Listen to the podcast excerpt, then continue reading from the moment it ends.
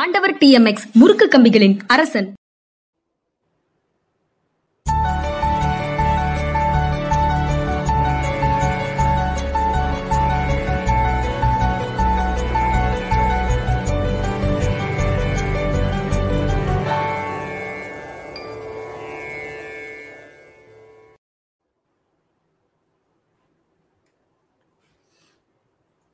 வணக்கம். இது மனிதா மனிதா நிகழ்ச்சி. வணக்கம் இதுயுடன் நான் ஐயன் கார்த்திகேயன் என்னோட ஜென்ராம் சார் ஜென்ரா மீடியாவுக்காக சார் வணக்கம் வணக்கம். நல்ல வாழ்த்துக்கள் சார் ஆ, நன்றி நன்றி. மக்களுக்கெல்லாம் ஒரு நல்ல நியூஸ் என்னன்னா சார் வந்து இப்ப தமிழ்நாடு அரசு ஒரு விருது அறிவிச்சிருக்கு. அந்த விருதுக்கான குழு அமைச்சிருக்காங்க. அதுல நம்ம சமசன் அவர் வரலையா? அவரு ஜென்ராம் சார் அவங்க எல்லாரையும் அந்த குழுல வந்து மெம்பரா போட்டிருக்காங்க. அருணன் ப்ரொஃபசர் அருணன் தான் வந்து அந்த குழுவுக்கு தலைமையாக நியமிச்சிருக்கிறாங்க.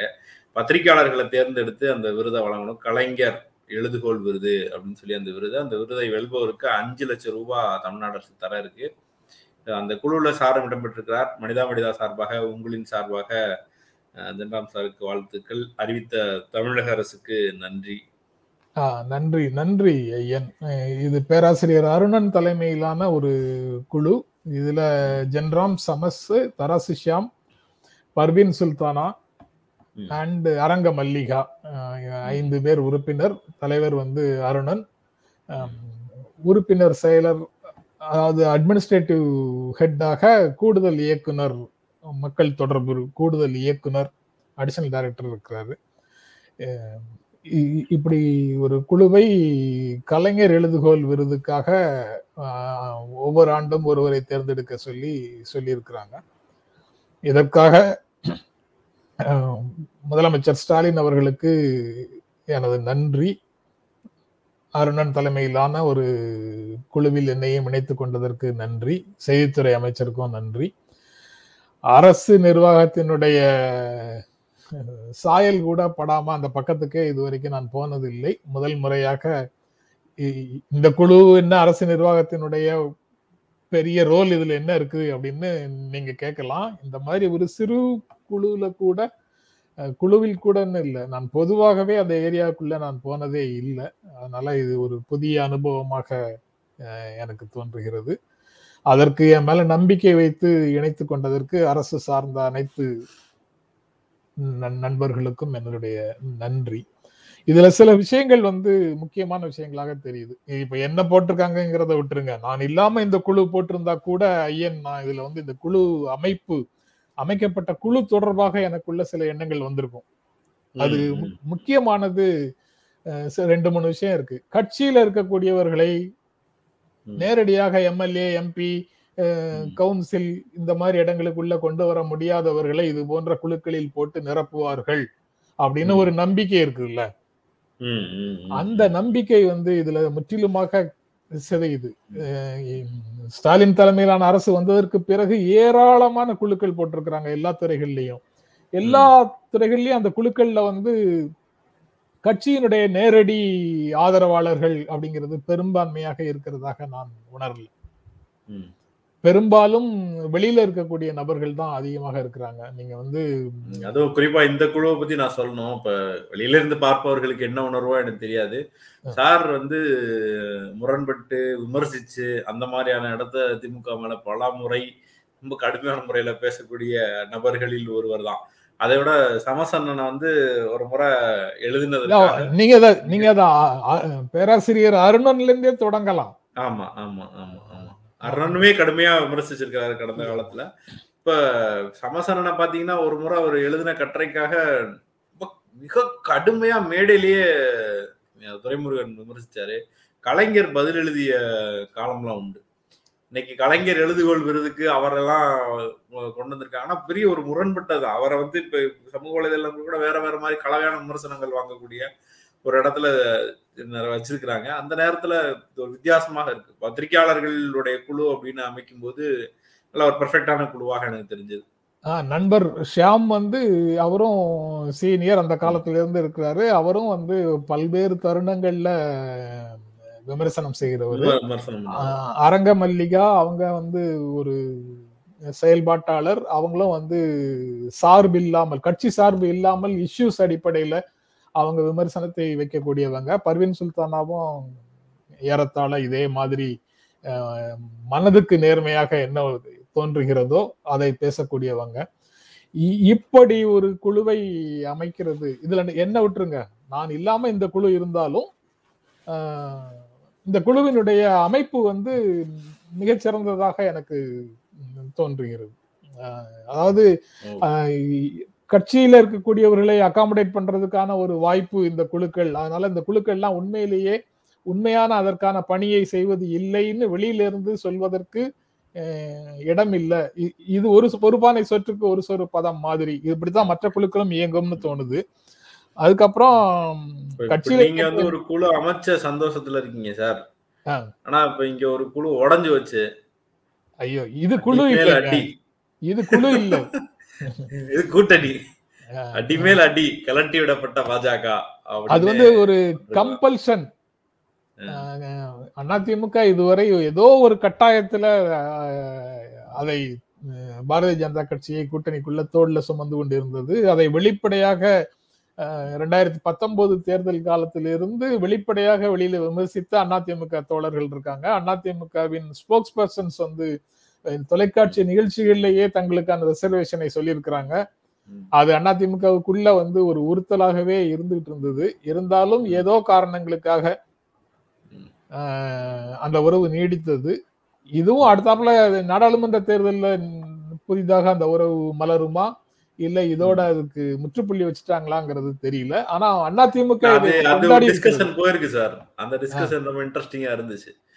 அண்ணாமலை வந்து இல்ல இப்ப வந்து நாங்க அதுவும் பெரிய இயக்கம் அப்படின்றப்ப ரொம்ப பூசி மொழிகி நாங்க தனியா நிக்கிறோம். எங்களுடைய எல்லாருக்கும் வாய்ப்பு கொடுக்க வேண்டியது இருக்கு.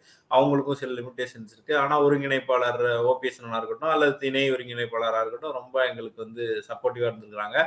எங்களுடைய கடந்த காலத்துல விவசாய சட்டத்துல இருந்து த்ரீ செவன்டில இருந்து எல்லாத்துக்கும் அதிமுக எங்களோட துணையா இருந்திருக்கு. அவங்கள நாங்க மதிக்கிறோம். இப்படி எல்லாம் நிறைய சொல்லிட்டு நாங்க தனிச்சு நிக்கிறோம் அப்படின்னு சொல்லி சொன்னாரு. இந்த தடவை நாங்க தண்டிச்சு நிக்கிறோம். ஆனா நாடாளுமன்றத்துல அது கண்டினியூ தான் ஆகும் அப்படின்ற மாதிரி சொன்னாரு ஜெயக்குமார் பேட்டி கொடுக்குறாரு. அங்க முன்னாள் அமைச்சர் ஜெயக்குமார் பேட்டி கொடுக்குறாரு. பேட்டி கொடுக்கும்போது அவங்களுக்கு அப்படி ஒரு எண்ணம் இருக்கலாம் அது ஓகே.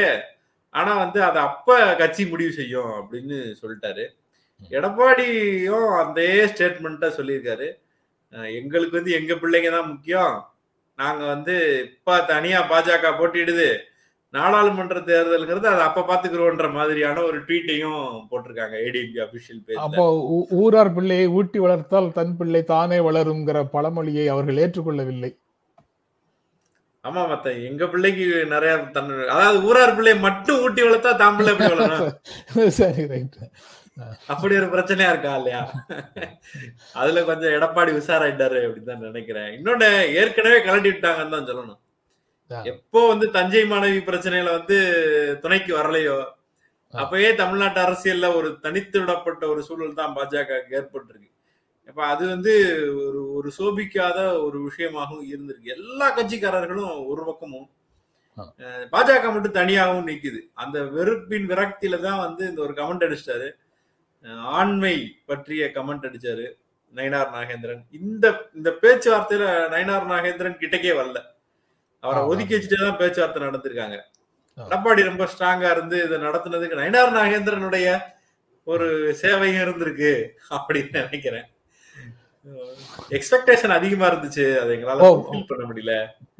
பழைய பழைய கட்சிக்கு இப்படி ஒரு நன்மையை செய்திருக்கிறார்னு சொல்றீங்க. தாய்ப்பாசம் விடுமா? Very good very good very good very good எல்லா விஷயத்தையும் பாசிட்டிவாக பார்க்கணும்னு சொல்றாங்கல்ல இப்படித்தான். உள்ளுக்குள்ள உள்ளுக்குள்ள அவங்களுக்கு ஒரு பாசம் இருந்திருக்கு. ஆனா இப்ப அரசியல் களம் என்னவாகுது அப்படின்றதுதான் ஒண்ணு. இப்ப நீங்க இப்ப இவ்வளவு நாள் வந்து தமிழ்நாட்டு அரசியல்ல அதிமுக பாஜக எல்லாம் ஒரு பக்கம்னாக நின்று விளையாடிக்கிட்டு இருந்தாங்க. இப்போ வந்துதான் ஒரு ஒரு ஒரு முக்கியமான ஒரு விஷயத்துல முரண்படுற ஒரு விஷயம் வந்திருக்கு. பெரிய கேம்பெயினா கையில் எடுக்குது பாஜக. அதை வந்து கிட்டக்கே வந்து சேர்ந்துக்க மாட்டேன்னு அதிமுக ஒரு நிலைப்பாடு எடுக்குது. இப்ப அடுத்த நிலைப்பாடு தனியா எலெக்ஷனையும் சந்திக்கன்னு சொல்லி விட்டுட்டாங்க. அவங்க இல்ல இல்ல நாங்க சேர்ந்து தான் இருக்கோம். எங்களுடைய தோழமை கட்சி தான்ற டோன்லயே சொல்றாரு அண்ணாமலை. அதெல்லாம் ஒண்ணும் இல்ல அப்படின்னு சொல்லி இவங்க அந்த இடத்துக்கு நகர்றாங்க. ஆக ஏக கூடி பாஜக இங்க தனித்து விடப்படுறதுக்கான ஒரு பெருசூழல் வருது. பொதுவா வேற இடங்களுக்கு போனா வந்து கிட்டக்க சேர்த்துக்கிற கட்சிக்கு தான் முதல் அழிவு. பாஜக யாரை கிட்டக்க சேர்த்துக்குதோ அவங்கள தான் ரெண்டா துண்டாடும் கொஞ்சம் கவனமா இருக்கணும் அப்படின்னு கடந்த காலத்துல வந்து கடுமையான எச்சரிக்கையில விடுத்ததை பார்த்துருக்கோம். அப்படி இருக்கும்போது பாஜகவிடமிருந்து உஷாராக கிளம்பிருச்சா அப்படின்றது ஒரு பக்கம். இன்னொரு பக்கம் அண்ணாமலையோட ஸ்ட்ராட்டஜிஸ் எல்லாம் என்ன ஆகுது? எல்லா பக்கமும் அடி விழுகுது அப்படின்ற ஒரு சூழலுக்குள்ள இன்னைக்கு இருக்காங்களா? அப்படின்றலாம் கேள்வியா இருக்கு. அரசியல் அப்போ களம் வேறு ஒரு வேறு சில வேறு சில சோதனைகள் வந்து சேரும் அப்படின்னு எதிர்பார்க்கலாமா? இல்ல அப்ப அதுதான். அப்ப அடுத்த அடுத்த பிரச்சனை எடுத்தோம்னா தான் அதை பத்தி பேச முடியும். அடுத்தது என்னன்னா இன்னைக்கு வேற ஒரு விஷயம் இன்னைக்கு நடந்திருக்கு. இரண்டாவது செய்தி. இரண்டாவது செய்தியை ஒற்றி தான் அதுவும் வரும். தஞ்சை மாணவி வழக்கு வந்து சிபிஐக்கு மாத்திட்டாங்க. ஆ சரி. சிபிஐ சிபிஐக்கு மாத்த வேண்டிய தேவை இருக்கா அப்படின்னு ஒரு கேள்வி இருக்கு. ஆனா மாத்திட்டாங்க. சிபிஐக்கு ஏன் மாத்தினாங்க அப்படின்ற ஒரு விவரத்தை வந்து அவர் தீர்ப்புல குறிப்பிட்டிருக்காரு. ஏகப்பட்ட பழைய படங்கள் எல்லாம் சொல்லியிருக்காரு. நான்லாம் பார்த்ததே இல்லை அந்த படத்தை. அந்த படத்துல இப்படி மைனாரிட்டிகளுக்கு எதிரான விஷயங்களை பேசியிருந்தாங்க. இவங்க இப்படிலாம் பண்றாங்கன்னு பேசியிருந்தாங்க. இந்த படத்துல இப்படி பேசியிருந்தாங்கன்னு பழைய படங்கள் எல்லாம் ரெஃபரன்ஸ் சொல்லியிருக்காங்க. அப்படி தீர்ப்புலாம் நீங்க படிச்சிருக்கீங்களா சார்? சினிமால நடக்கிற சம்பவத்தெல்லாம் குறிப்பிடுற தீர்ப்புகள். சரி. நான் மனுஸ்மிருதியில இருக்கிற விஷயத்தெல்லாம் குறிப்பிட்டுலாம் தீர்ப்பு பார்த்தேன். மனுஸ்மிருதியில இப்படி சொல்லியிருக்கு அப்படின்னு தீர்ப்புகள் எழுதின தீர்ப்பெல்லாம் பார்த்தேன். நீங்க இந்த மாதிரி சினிமா வசனத்தெல்லாம் எடுத்துட்டு வந்து அந்த சினிமால இப்படித்தான் ஒரு சீன்ல இவரு இவரு இப்படி பேசியிருக்கிறாருன்றதெல்லாம் பாத்திருக்கீங்களா நீதிமன்றத்துல பேசுனது தப்புன்னு சொல்றேன்னா நீ நிகழ்ச்சியில எல்லாம் நீ பேசுறியேன்னு நீங்க அதுக்கப்புறம் கேட்பீங்க அதனால நான் இதுக்கு வாய டைட் கிளிப்டா இருந்துக்கிறேன். ஏன்னா நீங்க சினிமாவை பத்தி கோட் பண்றது இல்ல நான் நிறைய சினிமாவை கோட் பண்றவன். அதனால நம்ம சகோதரர் ஒருத்தர் போன்ற நண்பர்கள் நிறைய இடங்கள்ல இருக்காங்கன்னு நான் மகிழ்ச்சி அடைகிற ஒரு விஷயத்தை நீங்க போட்டு அடிக்கிறேன்னு அடி அடிப்பீங்க. அதை நான் வாங்கி கொள்றதை தவிர வேற எதுவும் சொல்லாம வாங்கி கொள்றதை தவிர வேற வழி கிடையாது. சார் நான் எவ்வளவு இன்னசென்டா கேக்குறேன் சார். இந்த மாதிரி நீங்க இது மாதிரி ஒரு தீர்ப்பை பார்த்ததுண்டா இவர் ஆனர்னு கேட்டேன். நான் இன்னசென்டா தானே கேக்குறேன். இல்லைன்னா தப்பான சொன்னேன் அதாவது எங்க இருந்து வேண்டுமானாலும் நல்ல விஷயங்களை எடுத்துக்கொள்ளலாம் நமது நமது நல்ல வாதத்துக்கு விஷயம்னா எடுத்துக்கலாம் சார். சினிமாவுல நடந்த ஒரு சம்பவத்தை காட்டி தீர்ப்பை ஒட்டி எழுதலாமா? அதுக்கு கூட கேட்கல நானு. இப்படி பாத்திருக்கீங்களான்னு தான் கேட்டேன். சரி. ஓகே. இது மாதிரியான ஒரு விஷயங்கள் போயிருக்கு. சிபிஐக்கு மாத்திட்டாங்க. இப்ப எனக்கு என்ன கேள்விகள் வருது அப்படின்னா கடந்த காலத்துல நம்ம செய்திகள்ல விமர்சிச்சு அதெல்லாம் அந்த செய்தியெல்லாம் ரிவ்யூ பண்ணிருக்கோம். சுப்ரீம் கோர்ட் சக்சஸ் ரேட்ல ரொம்ப கம்மியா இருக்கீங்க. வழக்க போடுறீங்க அப்புறம் சார்ஜ் ஷீட்டே போட மாட்டீங்கன்னு சிபிஐ பார்த்து கேட்ட செய்தியை நம்ம விவாதிச்சிருக்கோம். சிபிஐ வந்து பழிவாங்குவது சிபிஐ கூண்டு கிளின்னு சொன்னது உண்டு. அப்புறம் இப்படி பல விமர்சனங்கள் சிபிஐ. மேல உச்ச நீதிமன்றம் வச்சிருக்குது. இல்ல சிபிஐ பார்த்து வேற ஒரு கேள்வியும் கேட்டாங்க இந்த தடவை தான் ரொம்ப ஷார்ப்பா இருந்துச்சு அப்ப நீங்க வந்து கன்விக்ஷனே பண்ண மாட்டேங்கிறீங்க சார்ஜ் ஷீட் போடாம நிறைய வழக்கு இருக்கு அப்ப எதுக்கு வழக்கு போடுறீங்க விசாரணையே பண்ணாம அதை வந்து கன்விக்ட் ஆக்கணும்ன்ற எந்த எண்ணமுமே இல்லாம வழக்கு போடப்படுவது ஏன். அப்ப சிபிஐ வழக்குகள் எல்லாம் பழிவாங்குவதற்காக பயன்படுத்த கொள்- படுகிறதா அப்படின்னு ஷார்பஸ்ட் கொஸ்டின்ஸ் எல்லாம் சுப்ரீம் கோர்ட் கேட்டிருந்த வரலாறு இப்ப சமீபத்துல இருக்கு. அதை தாண்டி வேற ஒரு சந்தேகமும் எனக்கு வருது. என்ன அப்படின்னா நிறைய மாநிலங்கள் ஜெனரல் கன்சென்ட் கொடுத்திருந்ததை திரும்ப பெற்றுக்கொண்டது சிபிஐ வந்து ஒரு மாநிலத்துக்குள்ள வந்து விசாரிக்கிறதுக்கான ஜெனரல் கன்சென்ட் கொடுத்திருந்த விஷயத்த பேக் அடிச்சது. கேரளா பேக் அடிச்சது மகாராஷ்டிரா பேக் அடிச்சது வெஸ்ட் பெங்கால் பேக் அடிச்சது. அந்த மாதிரி ஜெனரல் கன்சென்ட் கொடுக்காம பெண்டிங்லேயே இருக்கு எங்களுக்கு கொடுக்கணும் அப்படின்னு சொல்லி சிபிஐ வந்து மறுபடியும் சுப்ரீம் கோர்ட் பக்கம் போய் சுப்ரீம் கோர்ட்ல இருந்து ஏன் அப்படி பண்றீங்கன்ற கேள்வி எல்லாமும் வந்தது. ஆக அதை போன்றது ஒரு நகர்வை வந்து இன்னைக்கு தமிழ்நாடு அரசு எடுக்க வேண்டிய சூழலுக்கு தள்ளப்பட்டிருக்கா? இப்ப இவருடைய இந்த இந்த விஷயத்துல ஒரு ஒரு ஒரு சேலஞ்சு மாதிரியாக புரிந்து கொள்ளப்பட்டால் பாஜக எதிர்பார்த்ததே இது நடந்து விட்டது என்ற வகையில இது ஒரு சேலஞ்சின் புரிந்து கொள்ளப்பட்டால் தமிழ்நாடு அரசு ஜெனரல் கன்சென்ட்டை எடுத்துருச்சு அப்படின்னா சிபிஐ வைத்து இங்கு வேற ஏதாவது செய்யலாம்னு திட்டம் இருந்ததுன்னா இப்ப நீங்க கேட்ட கேள்விக்கு ஆன்சர் வருதா? வேற வேற சோதனைகள் பண்ணும்போது சிக்கல் வருமா? நீங்க நீங்க மரத்தை எப்படி இருந்தாலும் மரத்துல கொண்டு வந்து மாட்டை கட்டிடுவீங்கன்னு எனக்கு தெரியும். இல்ல சார் எனக்கு என்ன கேள்வினா அப்ப இந்த கேஸ்க்கு இது வந்து ஒரு ஒரு புரபகண்டா இதுல நிறைய டீவியேஷன் இருக்குன்றது எல்லாரும் கண்டுபிடிச்சாங்க. இது மத கலவரத்தை எடுத்துட்டு போகுதா? அப்படின்றது வந்து இன்னைக்கு தமிழ்நாடே பேசுது. வட்டி தொட்டி எல்லாம் இது வந்து ஒரு சோர்ஸ் இல்லாம ஒரு திசை திருப்பலுக்கான முயற்சின்னு சொல்ற பேச்சுக்கள் வர ஆரம்பிச்சிருச்சு. அப்ப இந்த இடத்துல இருந்து இந்த கேஸ்க்காக இவ்வளவு பெரிய ஒரு மூவ் பின்னாடி ஒளிஞ்சிருக்கிறதுக்கான வாய்ப்பு இருக்குன்றத உணராமலேயே நகர்ந்து விட்டார்களான்ற கேள்வியும் வருது. அதாவது ஒரு அரசியல் விளைவுக்காக ஒரு அரசியல் விளைவுக்காக இந்த பிரச்சனையை வந்து கையில் எடுத்தாங்க. இல்லாத ஒரு பிரச்சனையை கையில் எடுத்தாங்க. ம், அது வந்து எதிர்விளைவை உருவாக்கிடுச்சு. எதிர்விளைவை உருவாக்குனதுக்கு அப்புறம் ஃபேஸ் சேவிங்க்கு முயற்சி பண்ணிட்டு இருக்கிறாங்க. சிபிஐக்கு அந்த கேஸ் போனது வந்து ஒருவேளை ஃபேஸ் சேவ் பண்ணுமா என்னங்கிறது தெரியல. ஃபேஸ் சேவ் பண்ணலனாலும் ஆற போட்டாச்சுல்ல. வேறு பிரச்சனைகள் வந்துரும். இல்ல அதுக்கிடையில என்சி என்சிபிஆர் வந்து வேற போயிருக்காங்க. சைல்டு ப்ரொடெக்ஷன்ல இருந்து டெல்லியில இருந்து வந்து நிறைய விசாரிச்சு கடைசியில ஹாஸ்டலுக்கு நீங்க வந்து இன்னும் உரிமம் வாங்கல உரிமத்தை ரிடியூல் பண்ணலன்னு கண்டுபிடிச்சாங்கன்னு சொல்லி சொல்றாங்க. ஆனா அங்க மக்கள் வந்து ஒன்று திரண்டு போய். இங்கெல்லாம் ஒண்ணு கன்வர்சன்லாம் இல்லைன்னாங்க. ஒரு செய்தியோடைய பேட்டி பார்த்தேன். ஒரு குழந்தை வந்து பேசுது. எங்களுக்கெல்லாம் இந்த அக்கா நல்லா படிக்கும். இந்த அக்கா மாதிரி வரணும்னு சொல்லித்தான் டீச்சர்ஸ் வந்து எங்களை வந்து சொல்லுவாங்க. இப்ப இறந்த குழந்தை. அப்படி சொல்லுவாங்க. இவங்களதான் ரோல் மாடல்னு காட்டுவாங்க. இப்படி ஃபர்ஸ்ட் ரேங்க் எடுக்கிற அக்கா அதை காமிச்சு தான் நாங்க டி இவங்கெல்லாம் சொல்லுவாங்க. இங்கெல்லாம் மதம் மாற்ற பிரச்சனைலாம் ஒன்றும் கிடையாதுங்க. அப்படின்னு அங்க இருக்கிற மக்கள் பெருவாரியாக சொல்றாங்க. இவங்களும் சொல்றாங்க. இப்ப ஏகப்பட்ட குழந்தைகள் தமிழ்நாட்டில் இறந்தது. தமிழ்நாட்டில் குழந்தைகளுக்கு கடுமையான பாலியல் வல்லுறவு பாலியல் ரீதியான துன்புறுத்தல் நடந்த பள்ளிக்கூடங்கள் நிறைய இருந்துச்சு. அப்பெல்லாம் இந்த இந்த டெல்லியில இருந்து ஒரு ஒரு ஒரு ஆள் வரல.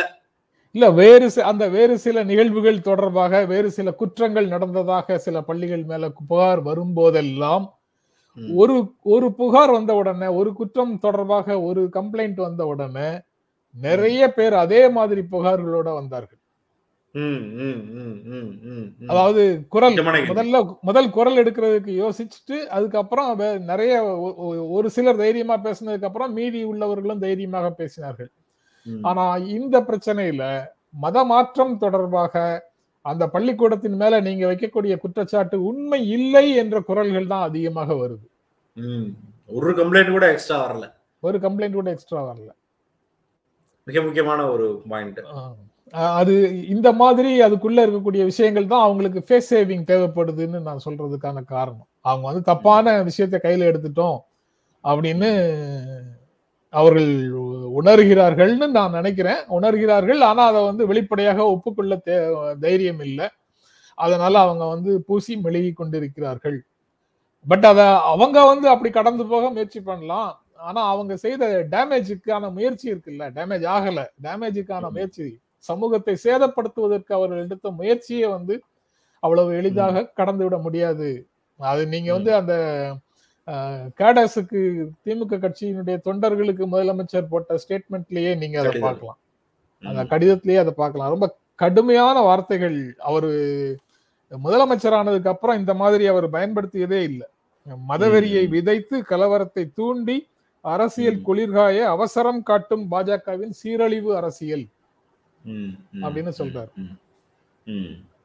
அது இதுவரைக்கும் இந்த மாதிரியான சொற்களை வந்து அவர் பயன்படுத்தியது இல்லை இன்னும் நீங்க கவனிக்கிறீங்களான்றது. அஹ், தொடர்ந்து பாத்தீங்கன்னா இது வந்து டிஎம்கே வர்சஸ் பாஜகன்னு சொல்லப்படுது. நிச்சயமாக கிடையாது. இது பாஜக தமிழ்நாட்டில் இப்படி ஒரு டிவியேஷன் ஏற்படுத்துறதன் மூலமாக அது மக்களுக்கு எதிராக இருக்கு. மைக்கேல்பேட்டி மக்களுக்கு எதிராக இருக்கு தமிழ்நாட்டு மக்களுக்கு எதிராக இருக்கு சிறுபான்மையினருக்கு எதிராக இருக்கு. அதன் மூலமாக இங்க பிரிவினை விதை விதைக்கப்படுகிறது என்கிறதா அச்சமே தவிர it is not about BJP versus DMK இல்ல இங்க நடக்கிற இந்த ஒரு சிங்கிள் நிகழ்வு இது தனி நிகழ்வு இல்ல இந்த நிகழ்வை. வந்து அகில இந்திய இந்தியா அளவுல முழுக்க. கொண்டு போவதற்கு முயற்சி நடந்தது இல்ல அப்ப வந்து. இது வந்து சமாஜ்வாதிக்கு எதிரானது காங்கிரஸ் பஞ்சாப்ல காங்கிரஸுக்கு எதிரானது இப்படி நம்ம அதை வந்து எக்ஸ்பெண்ட் பண்ணி போட்டுட்டே போலாம் அது- கட்சிகள் அரசியல் எல்லாம் விட்டுருங்க அதை அஹ், கட்சிகள் பேசிக்கிட்டோம். சமூகத்தில இருக்கக்கூடிய அமைதியை குலைப்பதற்கான முயற்சி அப்படிங்கிறது தான் வந்து ரொம்ப ரொம்ப முக்கியம். இங்கு சேர்ந்து வாழ்ந்த நபர்களை நம்ம அன்னைக்கு நேர்ல நம்ம நிகழ்ச்சியை பார்த்துட்டு இருக்கிற நேயர்களோட நீங்கள் நானும் உரையாடும் போது கூட பலர் வந்து இந்த கவலையை வெளிப்படுத்தினாங்களே அது இந்த கேஸ் வரலன்னா இப்படி வந்திருக்காது. இந்த கேஸை பாரதிய ஜனதா கட்சி பேசுற அளவுக்கு இருந்த சூழல். இந்த கேஸ வந்து பாரதிய ஜனதா கட்சி கையாண்ட விதம் வந்து மக்கள் மத்தியில அவ்வளவு உணர்வுகளை எழுப்பி விட்டுடுச்சு. இது தப்பாக அவங்க வந்து கையில எடுத்த ஒரு பிரச்சனை அப்படிங்கறத அவங்க உண- உணர்ந்திருப்பார்கள் உணர்ந்திருக்கிறார்கள் நான் நம்புறேன். ஆனாலும் ஏதோ ஒன்ன பண்ணிட்டு இருக்கிறாங்க. ஃபால் பேக் ஆகல. திரும்ப திரும்ப அதே தான் எடுத்து பேசிட்டு இருக்காங்க. இதுக்கிடையில இங்க வேறு ஒரு பிரச்சனையும் இதுவும் அரசியல் பாஜக திமுக அப்படின்றதா அதை புள்ளி வைக்க முடியுமா? அல்லது தமிழ்நாட்டு அரசியலோடு சேர்த்து பார்ப்பதான்ற கேள்வியும் வருது. நீட் விவகாரத்துல தொடர்ந்து களம் சூடாகிட்டே இருக்கு அப்படின்ற மாதிரி இருக்கு. தொடங்கியதா யுத்தம் ஆளுநர் வெர்சஸ் ஸ்டாலின்.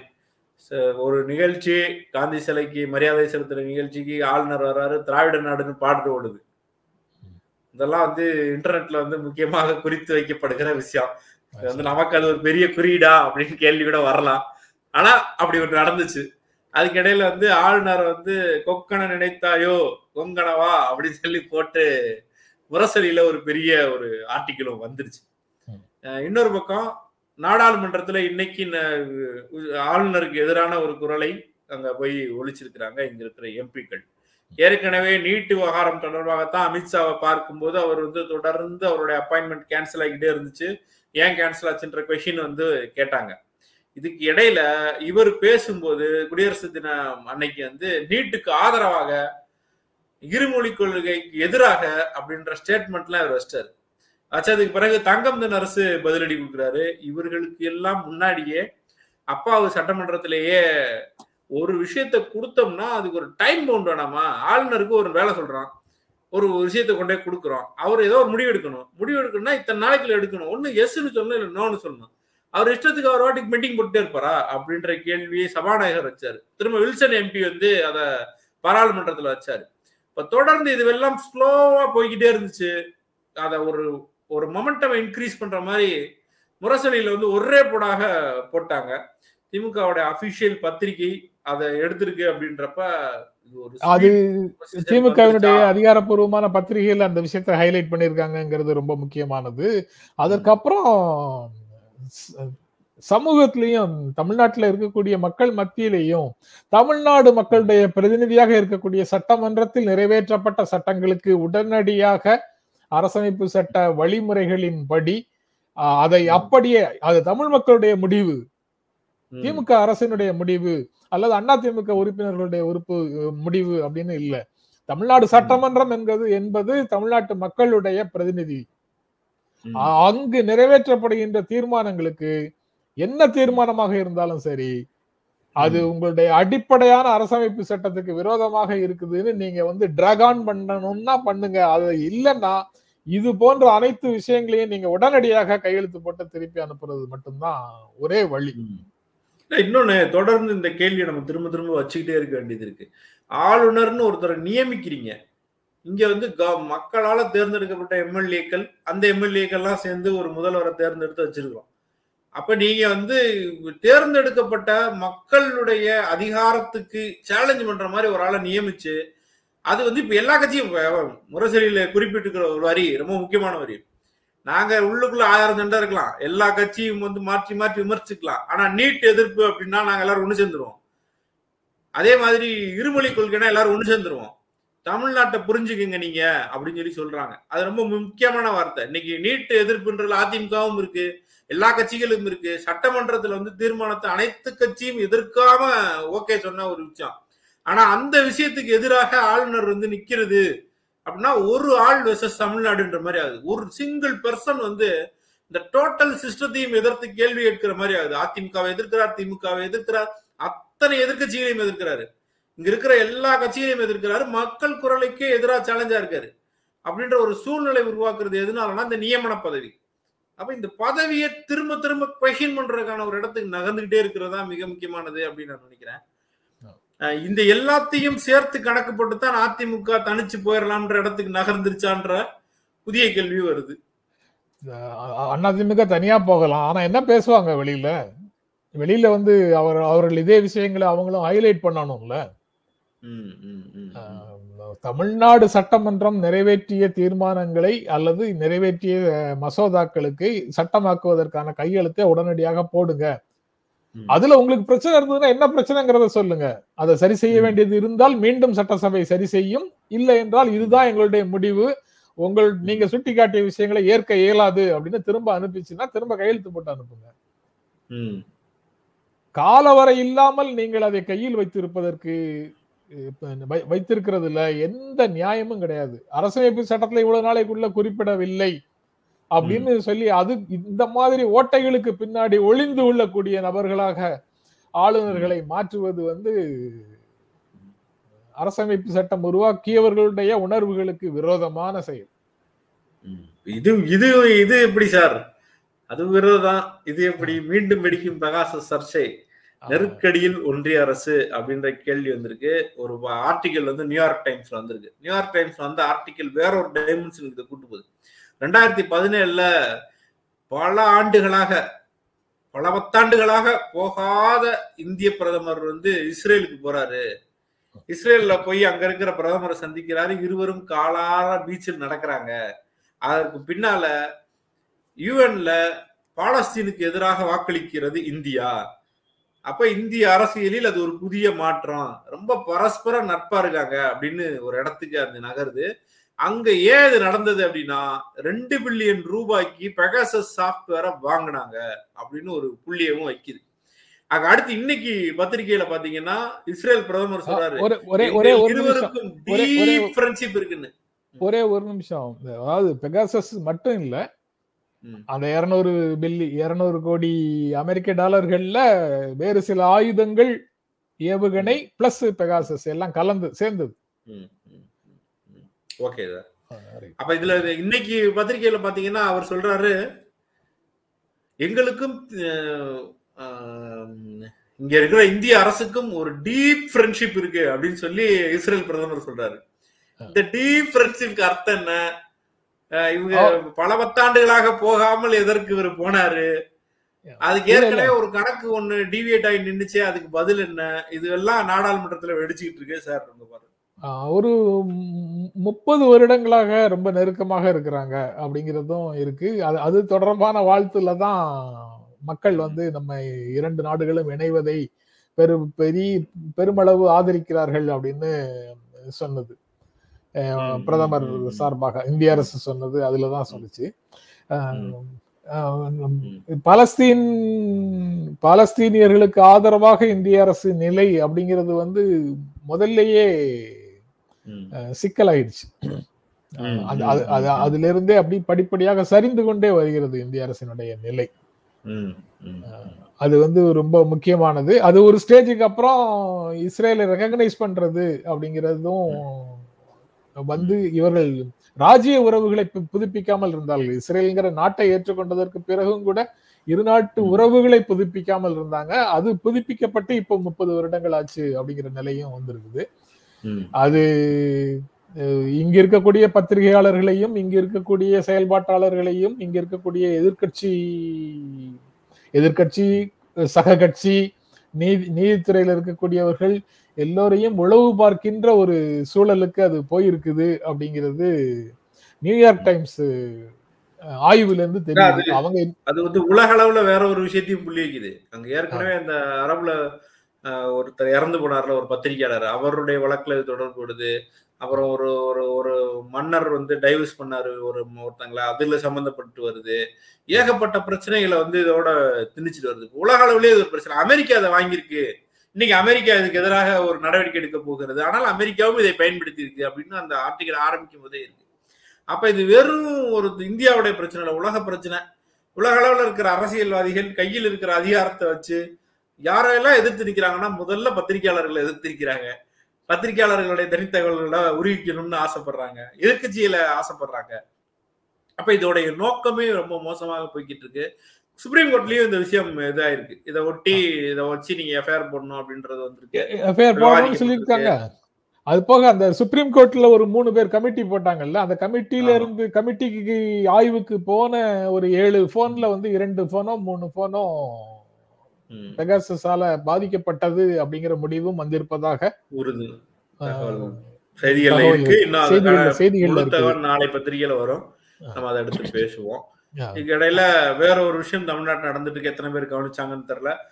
பாஜக இந்து அமைப்பினர் மீது தொடர்ந்து வழக்கு கைது அப்படின்ற விஷயம் நடந்துகிட்டு இருக்கு. இன்னைக்கு வந்து இந்த சௌதாமணி அப்படின்னு ஒருத்தவங்க வந்து தொடர்ந்து ட்விட்டர்ல பல்வேறு ஃபேக் நியூஸை போட்டிருக்காங்க. நானும் எழுதி எழுதி எங்க விரலே தேர அளவுக்கு ஃபேக் நியூஸை போட்டிருக்காங்க. பாஜக பொறுப்பாளர். அவங்க மேல இன்னைக்கு வழக்கு போட்டிருக்காங்க. ஏற்கனவே வினோத் பி செல்வம் மேல வழக்கு போட்டிருந்தாங்க. அது மட்டும் இல்லாமல் புதுக்கோட்டையில இந்த ஹிந்து அமைப்பினர் சிலர் போய் கிறிஸ்துவர்களோடு ஏதோ மோதலில் ஈடுபட்டதற்காக கைது மதுரையில சில பேரை வந்து இன்னைக்கு தடுத்து நிறுத்தினாங்க. வேற ஒரு இடத்துல வந்து பெண்கள்கிட்ட செல்போனை பிடிங்க இந்து அமைப்பினரை வந்து கைது செஞ்சாங்க. நிறைய இடங்கள்ல வந்து இந்த ஹிந்து அமைப்பினர் மீதான வழக்கு போடப்படுகிறது கைது நடவடிக்கை நடந்துட்டு இருக்கு. அது ஒரு தொடர்ந்து அதுவும் குறிப்பாக இந்த குழந்தையோட விவகாரத்துக்கு பிறகு ரொம்ப ஷார்பஸ்ட் நடவடிக்கைகளுக்குள்ள நகருது அப்படின்றத கவனிக்க முடியுது. ரெண்டு விஷயம் பார்க்க வேண்டியது இருக்கு. சிறுபான்மைக்கு எதிரான தாக்குதல். இன்னைக்கு வந்து இங்க டிஎம்கே கவர்மெண்ட் இருக்கு. பாஜக கூட்டணியில் இருப்பவர்கள் இல்லை அல்லது பாஜகவுடைய நேரடி ஆட்சி இல்லை. இருந்தாலும் இந்த மாதிரியான வன்முறைக்கு அவர்கள் தயங்குவதில்லை அப்படின்றது ஒண்ணு. ஃபேக் நியூஸ் போடுறதுக்கும் தயங்காம அவர்கள் ஒரு இடத்துக்கு நகர்றாங்கன்றது ரெண்டு. அதில் பொறுப்பாளர்களும் அந்த வேலையை செஞ்சுட்டு நாங்க அப்படித்தான் பண்ணுவோன்ற இடத்திற்கு நாங்கள் எதையும் எதிர்கொள்வோம்னு சொல்லி போறதுங்கிறதே ஒரு பிரச்சனை. அரசு இதை எதிர்கொள்வதற்கான ஒரு இடத்துக்கு நகருது. ஆனா இது போதுமானதா? இன்னும் வலுவான நடவடிக்கை தேவையா? அப்படின்ற கேள்வி இருக்கு. சார். அதாவது அந்த அந்த குற்றங்களை செய்வதற்கு போகின்ற எளிய மனிதர்கள் இருக்காங்கல்ல எளிய குடும்பங்களை சேர்ந்தவர்கள் அவங்க அவங்க மேலதான் ரொம்ப ஒரு என்ன சொல்ல சொல்றதுன்னு தெரியல. அவங்கள பார்த்தால் ரொம்ப கஷ்டமாக இருக்குது. அவ்வளவுதான். அவங்கள வந்து அவ- அவர்களுக்குள்ள ஊட்டப்பட்ட வெறியை தவிர வேற எதுவுமே அந்த மாதிரி விஷயங்களுக்கு அவர்களை இட்டு செல்வது இல்லை. அப்போ சட்டத்துக்கு விரோதமாக சட்டத்தால் தடுக்கப்பட்ட இன்னொருவருக்கு இன்னொருவரை துன்புறுத்துகின்ற ஒரு வேலையை அவங்க கிட்ட போனை பிடுங்கிறது அவர்களை போய் அடிக்கிறது அவங்களுடைய வழிபாட்டு தலங்கள்ல போய் சிலைகளை த- உடைக்கிறது அல்லது அவர்களுடைய பிரார்த்தனைகளுக்கு குறுக்க நிற்கிறது இது போன்ற விஷயங்கள் வந்து சட்ட விரோதமான செயல்பாடு அப்படிங்கிறது முதல்ல தெரியணும். அதனால எந்த விதமான சேவையையும் தாங்கள் சார்ந்த மதத்துக்கு செய்யவில்லை. யாரோ சிலருடைய அரசியல் ஆதாயத்துக்காகத்தான் அந்த வேலையெல்லாம் நடக்குதே தவிர அதுல மத சேவை எதுவும் இல்லை என்பதையும் அவங்க அவங்க உணரணும். அது எப்படி உணர வைக்கிறது அப்படிங்கிறது தான் நம்மை போன்றவர்களுடைய கடமை.